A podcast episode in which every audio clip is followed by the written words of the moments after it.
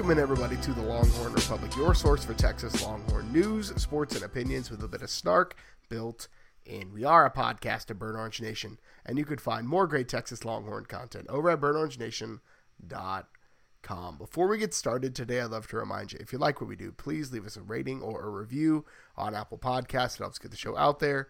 Share this with your friends wherever you found it, whether it was Apple Podcast, Google Podcast, Stitcher, TuneIn, Spotify, all of the places where you can find podcast content. You can find Kyle and I. You can also check us out on social media. We are at Longhorn Pod on Twitter. You can follow us on Facebook, The Longhorn Republic. And as always, shoot us an email, longhornrepublicpod at gmail.com.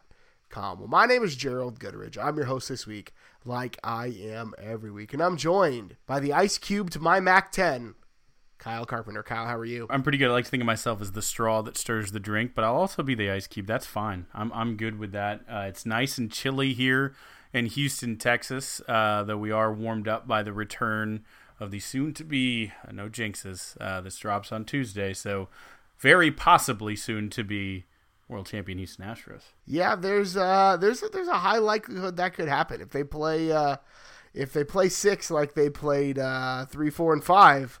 Things could uh, things could go their way. The nice thing working in their favor is Houston. People don't know this was built on a swamp, and they've already shown that they can drain the swamp. So now they just need to do it once here at home after uh, after doing DC uh, pretty pretty well. So yeah, let's. Uh, this is now a Houston Astros uh, podcast. In case you weren't aware, as we like to talk about the happy sports. Yeah, so it's um not probably not going to be a very upbeat show today. We're going to talk recap of the the Cowtown beatdown mm. is what I'm going to call this.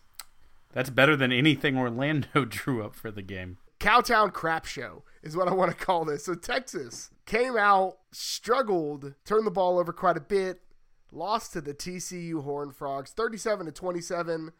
Texas fell out completely of the top 25. They were number 15 in the game.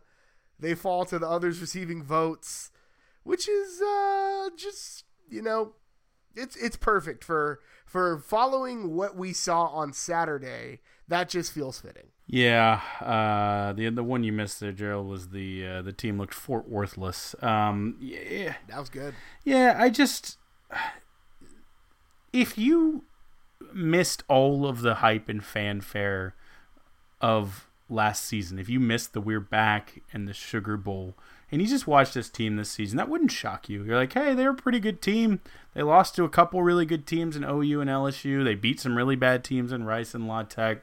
Um, but they're clearly struggling since the second half of Oklahoma State. They just kind of you know poop their pants and they can't they haven't been able to go and wipe it out um, and and they just continue to carry that that poop detrius around with them uh, into these next next few games that's evidenced by the fact it's not that shocking that a team that gave up 650 yards to Kansas the the worst team in the conference um, a team that snuck a, a last second buzzer beater against Kansas in football um, lost to TCU. if you're an alien and you just read the box scores, then it, it, it's it's it's I don't know why it's surprising to anyone. Well, it's it's surprising to me because if you tell me that Texas holds Sewo Olonilua and Darius Anderson to a combined what is that 75 yards 74 yards i'm like texas wins going away all right texas wins by 30 points but max thug and duggan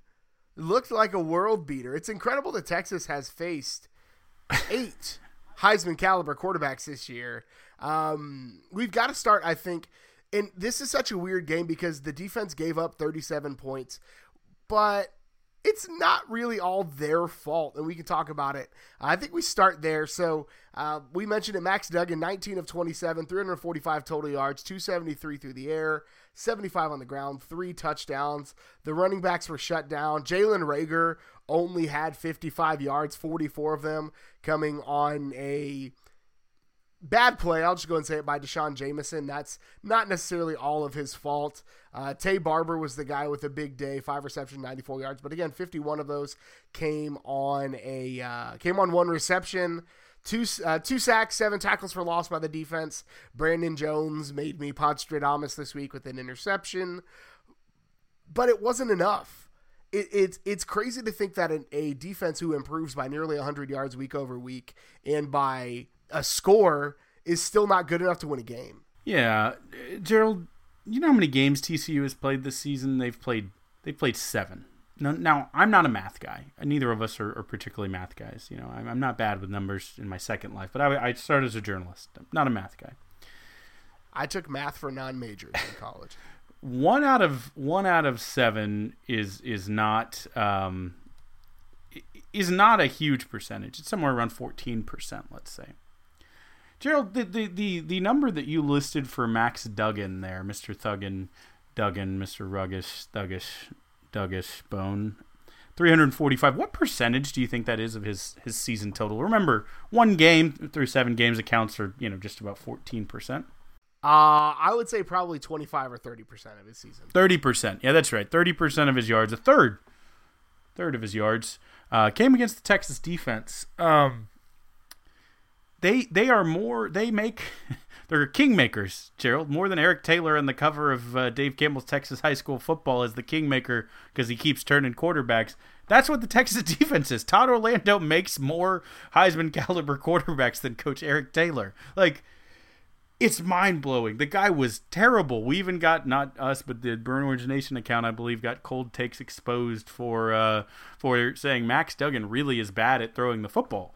And he was because he was himself. And then in the second half, they're like, hey, why don't we stop running and start doing the thing that Texas uh, can't do, which is even Rice in the fourth quarter could throw on them. Just be a Big 12 team. Texas defense cannot stop Big 12 offenses. They had some luck because OSU wouldn't adjust and they just wanted to keep running the ball. TCU, they adjusted. Second half, they won. I mean, it's just. It, ah I don't know. I guess getting people back and all of that, something will change, but I don't know right now. If you trot that same defense out 12 more games this season and nothing changes, I don't know if they win more than two or three. And I don't care who the opponent is. They're just, they're not going to stop anyone. Yeah. And, and I think you, you mentioned something like Texas will likely get three key guys back after the bye. So I think this defense looks a little different, but at some point, you know all week who's going to be there and who's not. And if you're, and there's a lot of talk to be said that some of these guys weren't on the too deep to start the the season, and and they're you know that that excuse can only get you so far, right? Because the these injuries weren't mid game injuries. Like if if you have to put Tyler Owens in there mid game, that's a different conversation. But you should you knew most of the week that Tyler Owens is likely to be there, and Tyler Owens is not the guy I I, I don't pick on players, and he's not a guy to be picked on because again, that guy should have just not seen the field all year. He's he's an incredible athlete, and he will be a great safety. I think at the University of Texas, he made some plays. He got better as the game progressed, but like you, you've you've got to look better prepared for what. And TCU made some incredible halftime adjustments. Like they completely changed their game plan at halftime, which is something that Todd Orlando seemed unable to do between quarters three and four. And I think that's the that's the sticking point for me is when when you know what's going to happen and you can't do anything about it. That's where I get frustrated. Yeah, and not to keep harping, but it, it, does just seem like okay, you know Tyler Owens, and to his credit, he was close. It was great. It was admittedly great throws two of the times from Duggan, but you put a, a, freshman who's never played, a guy who is an athlete more than probably a true cover safety, which I don't know if a cover safety actually exists against a Big Twelve uh, offense. It's just offenses are so good now it, they're gonna exploit, but they just kept going to the well. So maybe you don't leave the guy on an island with predictable zero blitzes, or you know maybe you you scheme to give him a little help over the top. I get it. They have Jalen Reagor, and he wasn't on Reagor, but Taye Barber's a real good receiver, and he made him look bad. Um, so I mean, maybe you help him a little bit there, but it just didn't seem like he was ready to do that. I, you talked about the preparation, and it's one thing. I do think the defense actually looked pretty good in the first half when they said this is what TCU does. We've been practicing all week. We're going to take some blitzes and some complex schemes out and just run base defense and out athlete them. And in the first half, based on knowing what TCU has a tendency to do and what they wanted to do, they came in and they out athleted them. And their defense, the defense looked as good. They didn't miss as many tackles. They looked as good as they had in at least five or six weeks, right? So then the adjustments came. Patterson, who's great at it, admittedly, earns his money. Um, with with the way he, he can can change on the fly, but uh, made a halftime adjustment, and our defense did not. Uh, they they almost felt like they got confident, and they said, okay, if we can do that, then we can maybe get out of kind of our base packages and run some more um, three and four man blitzes. Um, and it just it seemed like Patterson went up, and even Orlando went down. The defense went down, and and Sonny Cumbie, I know we wanted him as our offensive coordinator, and there's a lot of TCU fans after the fact who wished we would have got him. They've had some issues with his play calling. He's good, but we made him in that second half look like, uh, you know, just utterly untouchable. We made him look like you know a Broyles finalist, Broyles Award going, of course, to the nation's top uh, assistant. But it just uh, they made TCU coaches look so smart. It made me wonder how Chris Del Conte felt sitting in the booth saying, "Wait, wait, wait, which one of these guys are our high-paid coaches um, who are supposed to be the best and highest-paid assistants in the country?" That's Texas's long-standing mo. I, I just you can put it on the players, sure, but I think this one you just got flat out coached. I don't think you put this on the players. I think there there are guys like Jamison who who got ran by on a Jalen Reagor touchdown was doing what I assume he was coached to do all week because a cornerback doesn't wait that long to flip his hips unless he's told that your number one job is run support. Like yep. he and and you know what? The other thing with that is 2 years ago, he's good enough to wait that long to flip his hips and not get run by. And so yeah. he's that I think his that that play right there is emblematic of the the lack of ability to coach in game for some of this defensive staff because oh they're not playing run primary anymore. So when the guy who runs a 4-3 is is lined up on you one on one, don't worry about the run. Just make sure that guy doesn't blow past you. And that coaching was clearly not given. And so to me that's inexcusable. And that's that's the frustrating thing because they are not putting young athletes in a position to succeed where these young guys should be. Because you know what? D'Shawn Jamison is really freaking fast, and I bet he could go almost stride for stride with Jalen Reagor if he didn't if he didn't wait to flip his hips. But he had I'm I'm again this is me just based on knowing football and knowing that position. He was probably coached that it's run first, pass second, and that's why he waited so long you peek in the backfield, and you peek in the backfield with an athlete like that, who again four three is being he could be a four two guy. He's he's lightning, but it wasn't just Reagor. I mean, we we we talked about Barb, we talked about kind of the whole team. But Gerald, do you know how many times since, or how many times in in the history of Texas playing football, um, in a season that they have given up at the end of the season. We're not at the end of the season, obviously, but imagine it it ended today. Do you know how many times the UT defense has given up more than let's say 240 yards?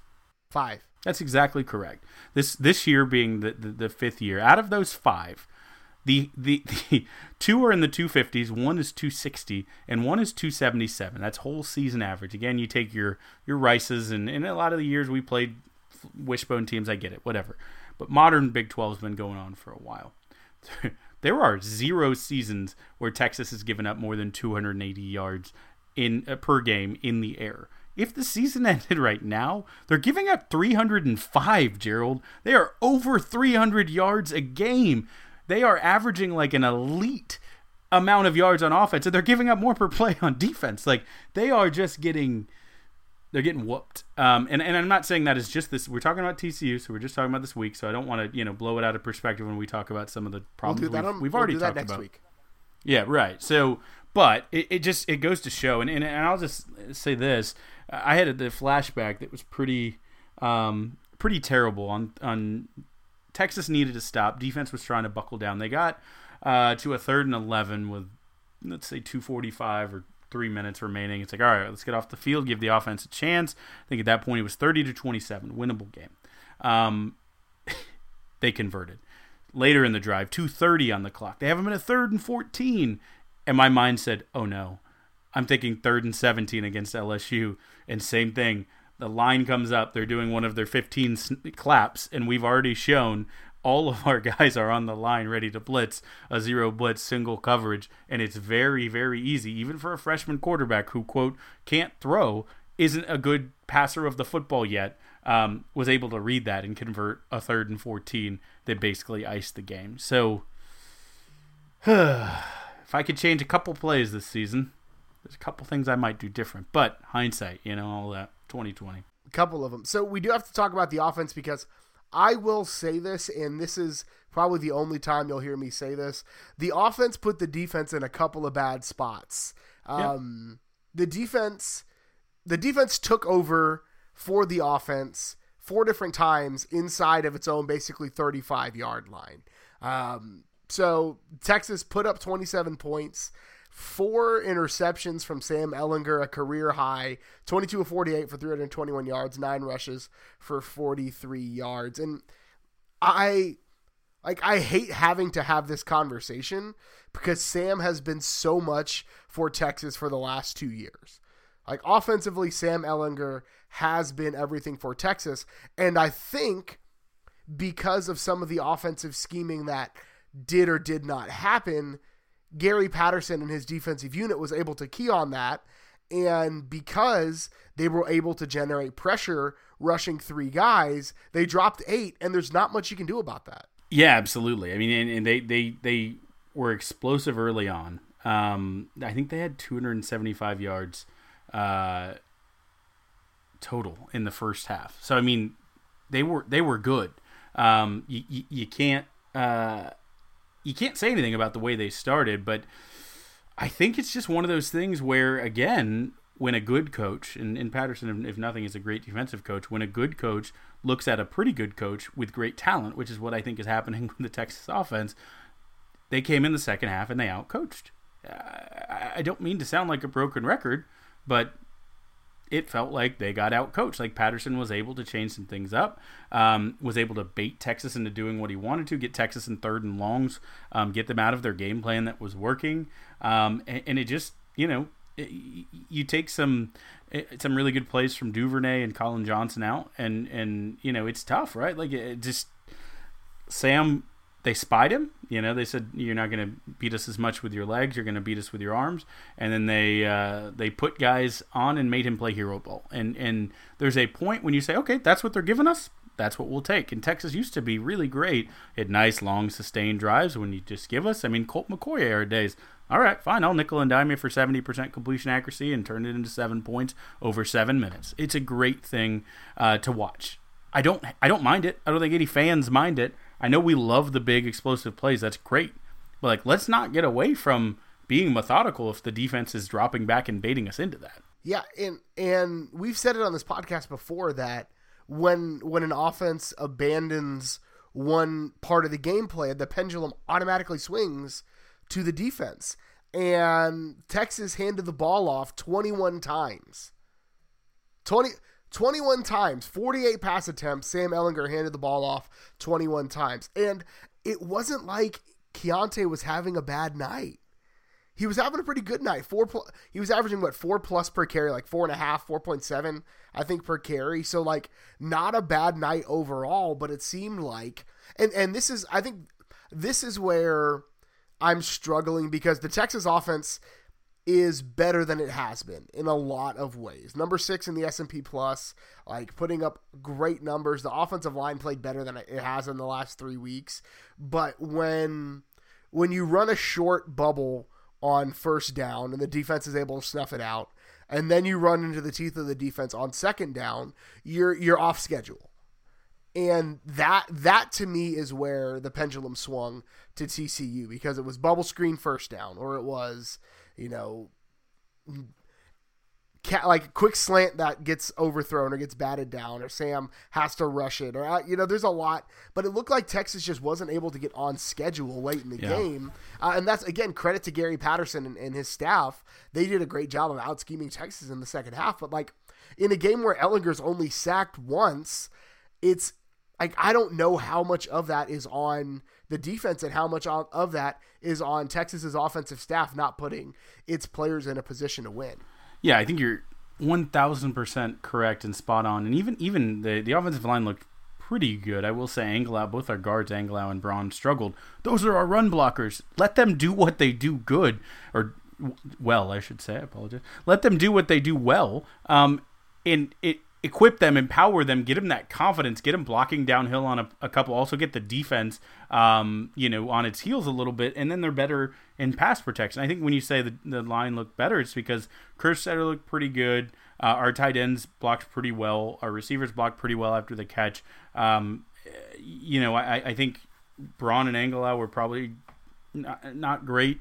Shackelford was a little hit or miss, but again, when you're when you're having to pass 40 some odd times and the defense knows it's coming, it's a little tougher. It's a little tougher to um, to give Sam all the time he needs to uh, you know to, to do everything that's asked of you. When again, you have guys, your guards specifically, who are built to maul, who are built to run buck. We're built to pull and get going full speed and downhill and crush linemen and give lanes for the running back. And in the first quarter and really in the first half, they were doing that. It just in the second half didn't as a fan i know it didn't feel fun as someone who covers the team. I don't really take fun as an equation but for the players it, it, it just didn't seem fun. I know kansas was like dang. But they came out in the first half and the offense looked like they were still having a good time. They looked like they were having fun even when things weren't perfect. Um, I, I want to see this bye week as a reset and see them just come out and have fun playing football again. You're you're an elite offense everything's not perfect. Your defense isn't helping you out, but just get out there, play pitch and catch, flip the ball around, and you know you have so many weapons. I think obviously the one thing that hurt, and I don't know how much we want to talk because I don't know how much we know, but I think the third weapon on this offense, if you're going to be passing the ball that much, being gone, really affected them. I think Brennan Eagles not being on the field hurt Sam, hurt his confidence, hurt the defense's ability, right? You can then almost bracket uh, their two threats when you take Duvernay and Collin Johnson uh, and just blanket them and say beat us with the other guys and, and beat us deep with John Burt, who I love Burt. Don't get me wrong, but he just doesn't have the hands to, to really be that threat. Beat us deep with Jake Smith, who's having a little bit of freshman aggression, which I think is is is fair. You know, beat us with a tight end out of the slot going deep because we're we're really you know jumping the underneath routes. That's not our strength. Um, they they called Texas's bluff and they called it well. Yeah, and and we don't really know the ins and outs of the Brennan Eagles situation. He missed Tuesday practice due to personal reasons. Kind of did not go to some team events. There's all sorts of 995ers saying what did and did not transpire when nobody actually knows. Uh, but Herman benched him, which is a Herman thing to do. It's a very Tom Herman thing to do is to bench a guy, and that's on brand for Tom Herman. But it did change what this offense is able to do because Brennan Eagles is a one-on-one threat. Brennan Eagles has more explosive plays this year than Texas had all last year. So that does change that. And again, we are John Burt fans, but John Burt is not the deep threat that Brennan Eagles is at this point. And Jake Smith has had some some weird stuff happen. I don't know. He just his body language was off. He he kind of dropped a surefire touchdown. Ehlinger led him maybe a little too much. I'm not sure what happened there, but it kind of bounced off his fingertips, and that that definitely would have been seven points for Texas. So I just, and then an interception immediately weird. after that. The next play was an interception. So you know, just a yeah. a huge swing of momentum. Yeah, sorry. Which I think TCU scored a field, uh, kicked a field goal after that. So that's a ten point swing yep. right there. Yep. So so it's again ten point game, ten point swing. Uh, so the, it's just that's super weird. And then I mean the red zone stuff. Texas is still one of the best red zone teams in the country, uh, but they came away with field goals instead of touchdowns, uncharacteristically. In two of their four red zone, they're four or five from the red zone, but kicked two, kicked three field goals, missed one, and made two. So right there, that's eleven points right? So like that's a there's just a lot that happened where you can see the points that Texas left on the field that it's super infuriating that this is an extremely winnable game and Texas comes out with a loss. Yeah, I mean eh, just just to put a, a fine point on it, Eagles had his career high in catches in six last week. So I mean, you just take six more catches and put them on on Sam's stats, and I guarantee you, there's there's a few more points on the board, right? You you you you open up at that point you know Collin Johnson getting one more look where he's you know he's got he's got not a second guy on him and has a chance. Fair fair play to Glad, Gladney who, who really did a great job hanging with him even though he's shorter. Gladney looks like an NFL guy, strong. You say hanging hanging with him or hanging on it? Yeah, exactly. I mean that's that's how defenses are going to play Collin Johnson. Hey, you're tall, so I'm going to tackle you. Let's see how many times Make the refs call, it. it. Yeah, and, and it's worked right until the Big Twelve refs say, hey, there's you know there's a guy who's really big and really fast, and teams are you know trying to neutralize that advantage. So we have to do something about it. It's going to keep happening. But you know, I just think maybe you know he gets another catch in there. Hey, maybe you know uh, they they drop two more guys out of the box and we run the ball. Eh, say four more times with Roschon and, and, and four more times with Keaontay, get him 20 carries. All of a sudden, this whole offense looks quite a bit different. I'm not blaming it on one guy, and don't hear me say that whatsoever, but I'm saying that loss of production, your tight end going out and being hurt, that loss of production, you basically lost two guys out of your four that you put out on every series on your package. That that's going to take a toll. It's gonna it's gonna affect the offense. We'll see what the offense looks like after the bye week. We saw Cade Brewer is likely done for the year after having surgery to repair an ankle injury. Ryan Bujcevski done for the year likely as well after having a, a broken clavicle on a fake punt that Texas ended up giving the ball back to TCU just a few plays later. So he's likely done, but the tough Aussie came out, punted one more time before having to leave the game. Uh, there's a lot to be said. Texas goes into a bye week uh, before welcoming in the world beating Kansas State Jayhawks to Austin. So we'll be back. We'll do uh, our basketball preview this Thursday in the preview spot. We'll look at the remainder of the year next Tuesday in our recap spot, and then we'll obviously preview Kansas State next Thursday. But now's a part of the show where we give some shine to the teams that don't necessarily get all the shine they deserve, and we down the 40. Kyle, not everything is falling apart. Our pets' heads aren't completely coming off on the 40 acres. All is right in the Big 12 volleyball world as the number one newly minted as of Monday. Texas volleyball swept the pretenders from the throne. The Baylor Bears are no more. They also threw in a sweep of the Kansas Jayhawks to have a quite, I'm just going to say it, the most successful week in Texas sports thus far this academic year. Absolutely, and the the, the Stannis Baratheons of Baylor were were never uh, were never meant for the throne. They uh, they they truly just you know tried to claim it by being in proximity to to Austin, Texas. Um, but no, no, the rightful heir resumed the throne uh, from the usurpers and, uh, and and and brought fire and dragons and spikes and blocks and and point Texas's with them. It was it was beautiful. Um, Brionne Butler is is a champ, the Big 12 Offensive Player of the Week, 12 kills, eight blocks. Um, Skylar Fields, someone who you're going to hear a lot on this podcast for the next four years. That's right, folks. We're doing this for a long time. Um, you know, Texas deserves to have ones next to their team's names.